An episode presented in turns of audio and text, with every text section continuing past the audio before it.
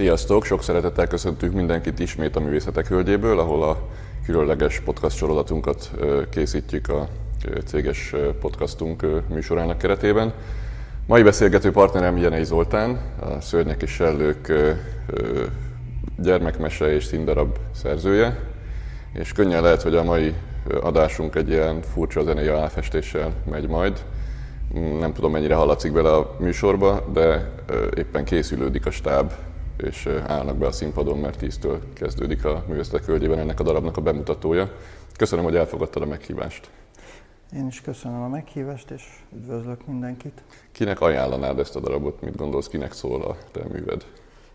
Hát itt ugye tulajdonképpen két műről van szó, ha úgy vesszük, vagy két változata ugyanannak. Van egy könyv és van egy színdarab. Én azt hiszem, hogy a, a színdarab egy picit kisebbeknek is már jó. A, a könyv az 7 éves kortól 177 éves korig ajánlott, a színdarab az szerintem már kisebbeknek is, uh-huh. Mhm. 5-6 éveseknek is jó. Ugye ez a színdarab és a könyv az elég fontos és kényes témát feszeget, méghozzá a környezetvédelem, a fenntarthatóság ügyét, és ez kicsit ráfókuszálva a Balaton körül felmerülő ezzel kapcsolatos kérdésekre. Hogy jött az ötlet? Miért gondolod, hogy ez most aktuális? Bár lehet, hogy nem kell nagyon magyarázni, de azért próbáljuk meg. Hát két irányba jött a dolog. Egyrészt magam is azt gondolom, hogy aktuális, és hogy erről mindenképpen beszélni kell. Másrészt ez tulajdonképpen egy felkérésre készült mese, ahol eleve a környezetvédelmi szempontok szerepeltek, mint hogy mondjam, elvárt tartalom. És ugye itt inkább az volt az érdekes, hogy, hogy hogyan fogjuk meg azt a problémát, hogy van nekünk egy csodálatos tavunk, ez a Balaton, annak a vidéke, és hogy ennek a, a megőrzése olyannak, amilyennek nem is tudom, hogy azt kell mondanom, hogy, hogy ismerjük, vagy ismertük valamikor, mert már a mi életünkben szerintem rengeteget változott a, a vidék. Szóval, hogy megtartsuk olyannak, amilyen, hogy ennek milyen, mi az a pont, amit meg tudunk fogni ennél. És hát ugye az aktualitását az adja ennek a dolognak, hogy elég sok olyan beavatkozást hallunk így a hírekben, amik hát erősen veszélyeztetik a, a partvidéknek a élővilágállományát, tájképét, és a többi, és a többi, úgyhogy valahogy ebbe próbáltam belekapaszkodni. Ugye gyakorlatmeseíró vagy, sok nagyon színvonalas könyved jelent már meg, a mostani is egyébként egy az év gyermekkönyve. Évgyerekkönyve díjat. Évgyerekkönyve díjat nyerte el. Úgyhogy bizonyára nem először nyúlsz ez az eszközhöz. Mennyire lehet társadalmilag fontos üzeneteket mesék formájában tolmácsolni és, és kvázi edukálni ilyen típusú eszközzel? Hát nagyon. Én, én azt gondolom, hogy, hogy még akár ez az, ez az edukálás is egy kicsit máshogy látom, hogy, hogy Igazából a gyerekek nem csak akkor tanulnak, amikor azt akarjuk, hogy tanuljanak. Tehát, hogy ugye, Sőt, lehet, hogy jobban tanulnak, akkor nem akarjuk. Igen, tehát hogy, hogy nyilván elmagyarázunk a gyereknek ezt, azt, amazt, akkor abból ő vagy érti, vagy nem. Viszont a tapasztalással és a, a, a figyeléssel tanul a legtöbbet a gyerek. És én azt gondolom, hogy, hogy nem kell feltétlenül úgy tálalni dolgokat, hogy az a mi fejünkben, már mint tálalók fejében egy ilyen edukációs folyamat része, hanem egész egyszerűen beszélünk dolgokról, fölvetünk dolgokat, és csak nem is kell végkövetkeztetéseket felállítani, hanem egyszerűen egy, egy problémát oda tenni, és hagyni a gyereknek a saját morális ítélőképességével, vagy logikájával, vagy, vagy megismerési vágyával feldolgozni az egészet. Hmm. Ugye a Balaton védelme kérdésében nem biztos, hogy van annyi időnk, amíg a gyerekeink felnőnek, mert hogy mire ők aktív állampolgárok lesznek, addigra már sok minden eldől. egy ilyen eszköz alkalmas arra is, hogy családok is mondjuk magukévá tegyenek üzeneteket? Nyilván egy, például egy színdarab előadására 7 éves vagy annál kisebb gyerekek nem egyedül jönnek el, hanem igen, szülőkkel. Igen, igen. Tehát kénytelen kelletlen a szülők is végignéznek egy ilyen meseszerű üzenetet. Erről mit gondolsz, hogy, hogy, hogy általában tud-e orientálni gondolkodást ilyesfajta?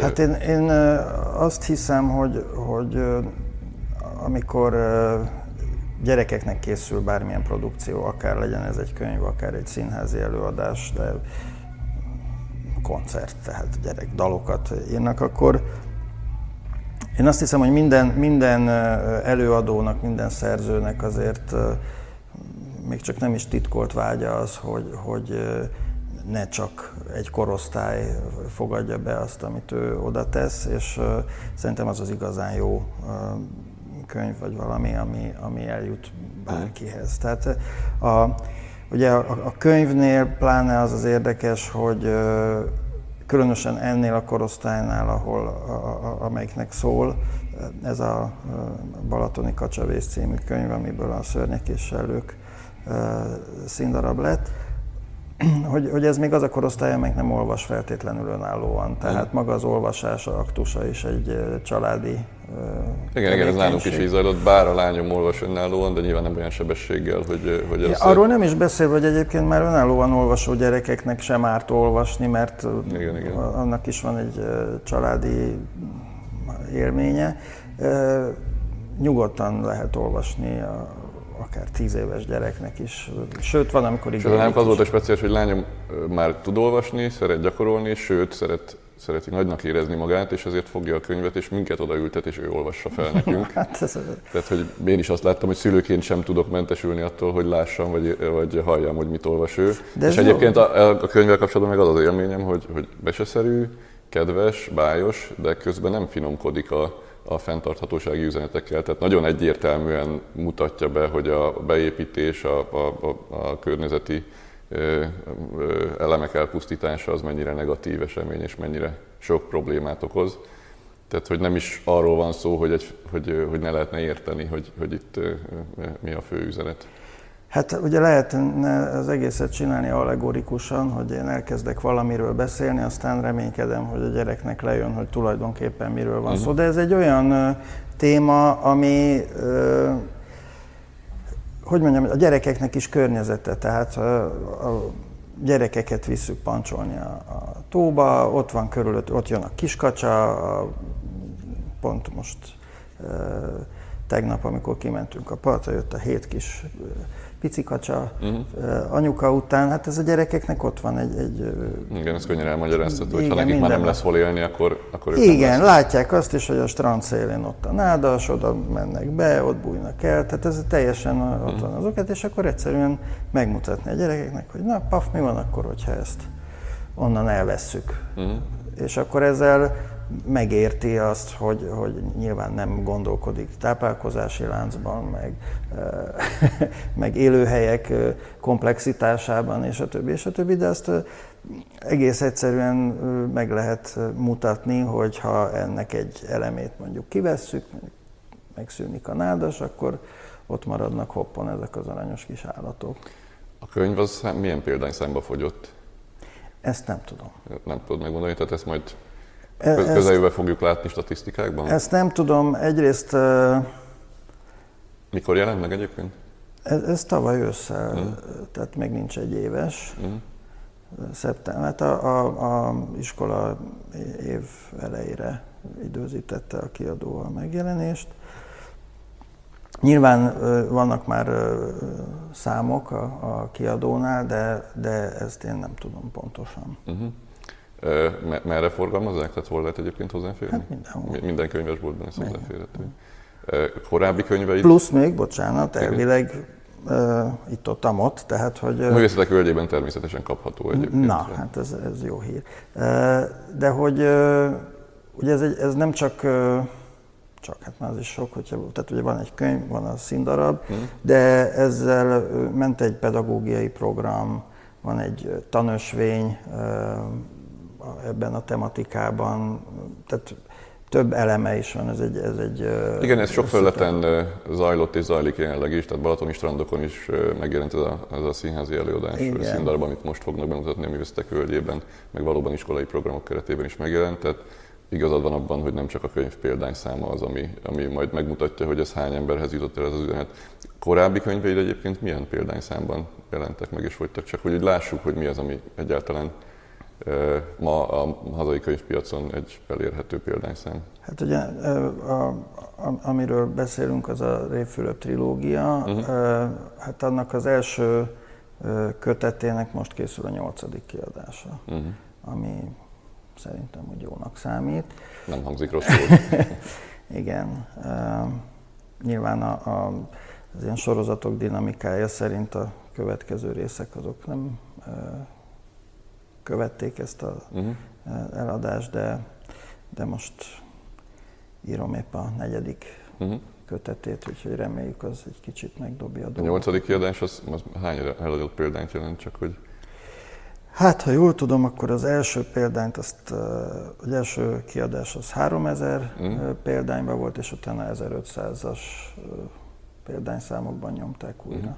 Jó a feltételezésem, hogy a a gyermekkönyvek piaca az még legalább egy élő, létező, nagyjából fenntartható piac, ahhoz képest, hogy a könyvpiacot nyilván sok kihívás éri az online világ irányából? Igen, hát a, a, amikor volt a nagy pénzügyi válság, akkor ugye a, a könyvpiac is beroppant, kivéve a gyerekkönyv. Tehát az még akkor is legalább egy stagnáló uh-huh. szintet tudott mutatni, úgyhogy hát igen, ugye ez a, az a fajta logika, hogy az ember a gyerekétől vonja meg utoljára jót, tehát nem vesz magának egy regényt, viszont a gyereknek továbbra is vesz. Meg ha sokan le is szoknak az olvasásról, még a gyereküktől elvárják, hogy ők ne szokjanak le és olvassanak valamiért ez a gyerekekkel olvasunk együtt, ez még egy megmaradó szokás lenne? Hát már csak azért is, mert a gyerekeket ugye kényszerítik az iskolában arra, hogy megtanuljanak olvasni, és akkor a szülő ebben partner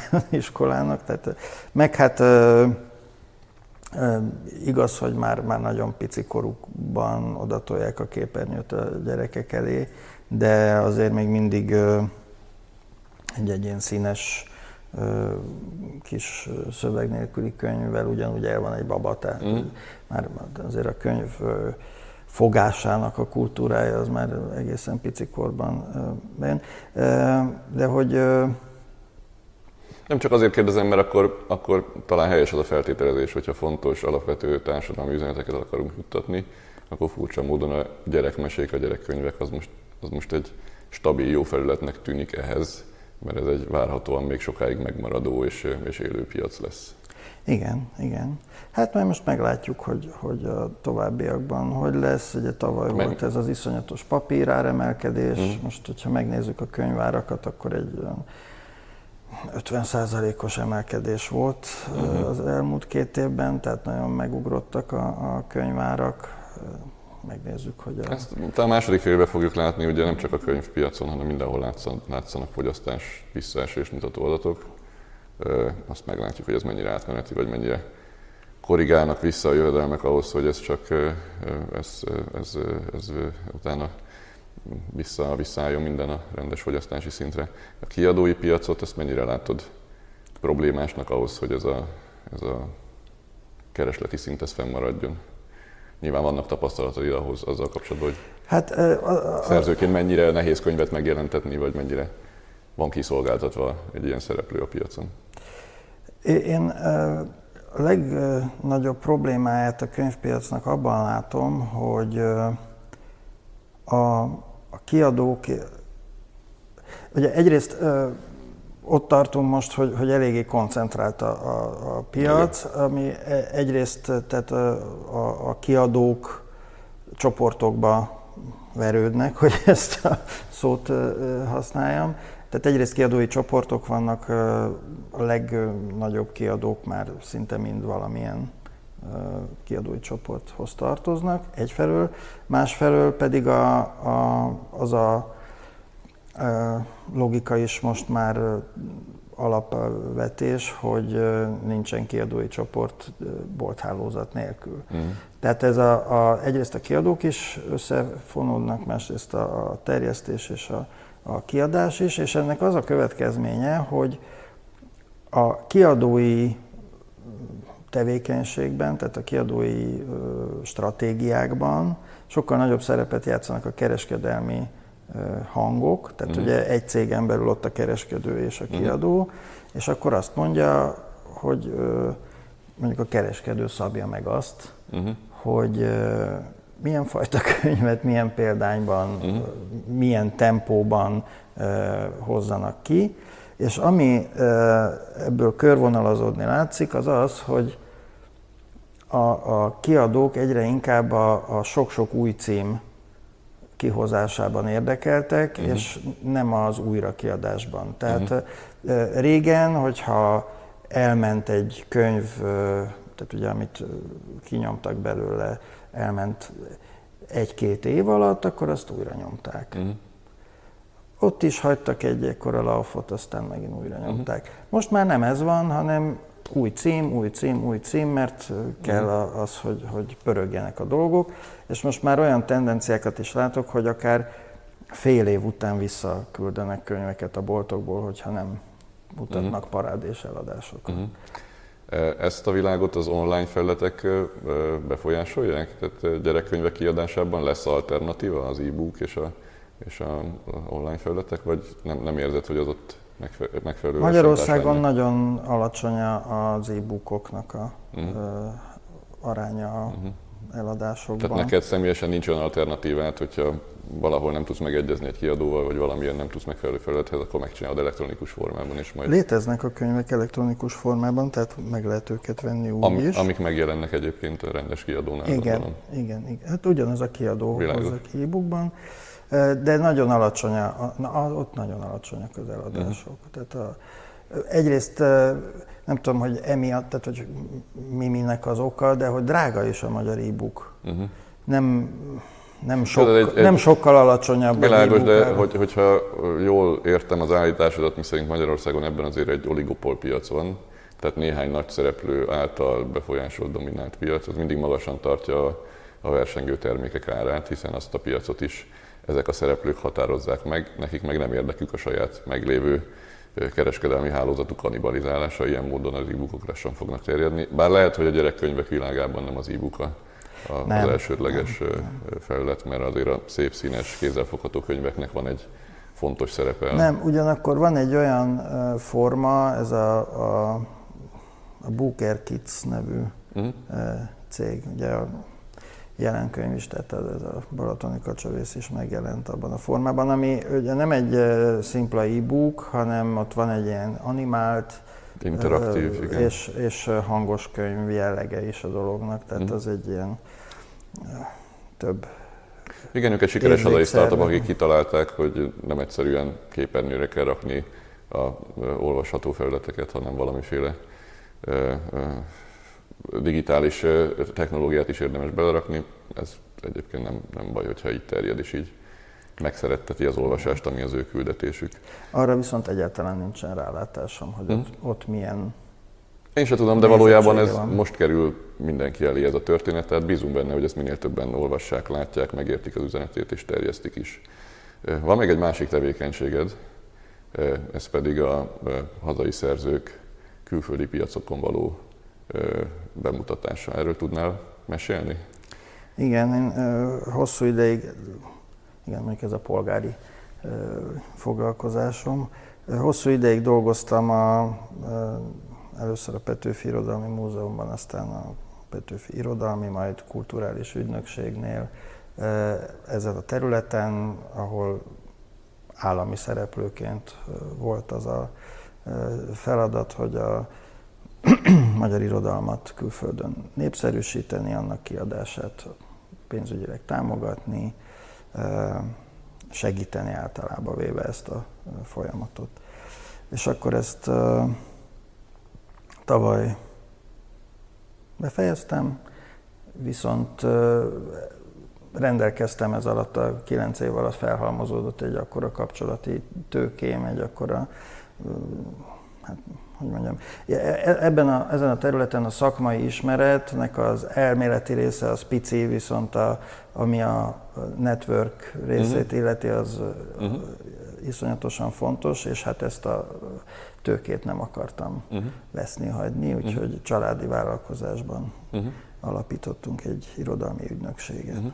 Ez különösen fontos lehet, ha azt mondjuk, hogy a hazai piacnak megvan a maga determináltsága, mert nyilván akkor szerzőket még további lehetőséghez juttathat. Hogy zajlik, hogyha valaki egyébként úgy gondolja, hogy ő szeretné megjelentetni valahol máshol is a saját művét, akkor mit kell tennie? Ez egy furcsa helyzet, mert hogy általában a, a, a külföldi kiadók ritkán állnak szóba a szerzőkkel. Uh-huh. Ennek főleg az az oka, hogy ugye én szerzőként mondjuk megjelennek egy bárhol, bármilyen fórumon, ahol olyan emberek vannak, akik jogokat vásárolnak, és elkezdem mutogatni magam. Uh-huh. Azért azonnal elutasítanak, mert egyszerűen nem, nem hiszik el az embernek azt, hogyha saját maga mondja, hogy ő jó. Uh-huh. Tehát, hát nem feltétlenül tűnik objektívnek. Igen. Nem. nem. Minimálisan és a, elfogult legalább. Igen, és a, a, a, az ügynökségeknek az egyik szerepe az, hogy ezt a nyilván itt sem beszélhetünk teljes mértékű objektivitásról, de hogyha már egy ügynökség potenciált lát egy műben, akkor az már vevői oldalról uh-huh. érdekesebb. Uh-huh. Tehát van egy ilyen bizalom plusz. A, a, Magyarán ti akkor előszelekciót végeztek hazai, potenciálisan külföldön megjelentethető szerzők közül. Igen. És ezt ajánljátok be a saját kapcsolatrendszerre. Hát ez az előszelekció, az ilyen nagyon, hogy mondjam, ilyen kicsit ilyen ipari jellege van ennek mm. a szónak, azért ez, ez nem ilyen um, nem ilyen szisztematikus, vagy hogy mondjam, nincsenek különösebben kerete. Inkább egy olyan elvérvényesül, hogy hogy a kapacitásunk az véges. Uh-huh. Tehát nem... Vannak olyan ügynökségek a világon, ahol dolgozik mondjuk egyszerre 20 ember azon, hogy a könyveket eladja. Uh-huh. Mi ketten vagyunk. Uh-huh. Ez azt jelenti, hogy egy-egy kapcsolatteremtésnél, tehát mondjuk amikor találkozom egy külföldi kiadóval, vagy mm. egy ügynökkel, vagy egy scouttal, ezerféle figura foglalkozik azzal, hogy vadászon uh-huh. címeket, akkor én nem tudok neki egyszerre 82 könyvet uh-huh. mondani, mert a harmadiknál elveszíti az érdeklődését. Világos. És akkor ilyen értelemben nem lehet sok könyvvel uh-huh. támadni. Ez az egyik dolog. Másik dolog pedig az, hogy, hogy van egy ilyen nagyon személyes eleme a, a mi stratégiánknak az, hogy, hogy nem tudunk hazudni. Nem, nem éri meg, gondolom. Hát van, amikor megéri, de hosszú távon semmiképpen. Erre gondoltam, hogy igen, igen. egyszer mondasz valamit, amiről később kiderül, hogy mégse úgy van, vagy... De még nem is feltétlenül, tehát a, a hazugság az nem olyan értelemben értendő, hogy, hogy, hogy valamiről, ami tudhatóan rossz, azt mondom, hogy jó, uh-huh. mert ugye azért az irodalomban nagyon nagy szerepe van az egyéni gusztusnak. Persze. Tehát még, még kiadók esetében is, tehát nyilván van nekik egyfajta gondolatuk arról, hogy mi az, amit nagy számban el tudnak adni, de azon belül mégiscsak adott szerkesztő a saját ízlésének megfelelő könyveket választja ki. De hogy én meg nem tudom azt mondani egy nekem nem tetsző könyvre, hogy tessék. Mm. Tehát, hogy, hogy ilyen értelemben valóban van egy szelekció, és nyilván vannak olyan könyvek, amiket baromira szeretek, mm. de hát képtelenség külföldön eladni, mm. mert mm. uh, Általában mennyire van nyitottság magyar szerzőkre? Hogy látod?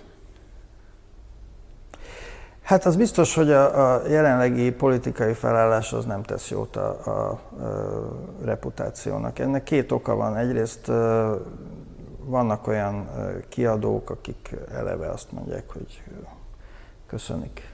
Mm. Most Magyarországgal nem akarnak különösebben foglalkozni. Másrészt meg van egy olyan félelem is kiadókban, hogy, hogy maga az olvasóközönség viszonyul Magyarországhoz egy kicsikét hátrébb lépve, uh-huh. és ezért attól félnek, hogy a könyveket meg nem fogják megvenni, még akkor is, hogyha nekik igazából nincs ilyen fajta a verziójuk. De ez, ez szerintem egy megváltoztatható dolog. Uh-huh. És Különös, hogy egyes szerzőket nem mindig lehet teljes országokkal azonosítani, sőt, hát előfordulhat, nem, hogy bizonyos szerzők pont kilógnak a ország általános imidzséből. Hát abszolút, abszolút. Igen, tehát ez egy, ez egy nagyon rossz sztereotíp hozzáállás, mm. hogy, hogy, és hát mi is azért biztos olvasunk olyan szerzőket, akik nagyon furcsa helyekről származnak, és nem, és az, nem, jut, mondják, nem amit, az jut az eszünkbe. Igen, hogy... igen, igen, nem azt mondják, amit ott általában mondanak. Jó, hát én nagyon sok sikert kívánok ahhoz, hogy egyrészt hasonló edukatív meséket még olvashassunk tőled, és azokból akár színdarabok is születhessenek. Örömmel látjuk ezt a művésztek völgyében is, hogyha van rá mód. Meg hát szerintem nagyon nagy dolog lenne, hogyha ezt az irodalmi ügynökséget ezt nagyján tudnátok tenni, és sok szerző jutna nem csak Magyarországon, hanem külföldön is megjelenési lehetőséghez. Igen, hát köszönjük szépen. Köszönöm szépen a beszélgetést, és akkor nem sokára együtt megnézzük a Igen. színdarabot. Várunk ide. át egy... Igen, várunk Köszönöm ide mindenkit szépen. szeretettel. Köszönjük a figyelmet, sziasztok! Viszontlátásra mindenkinek!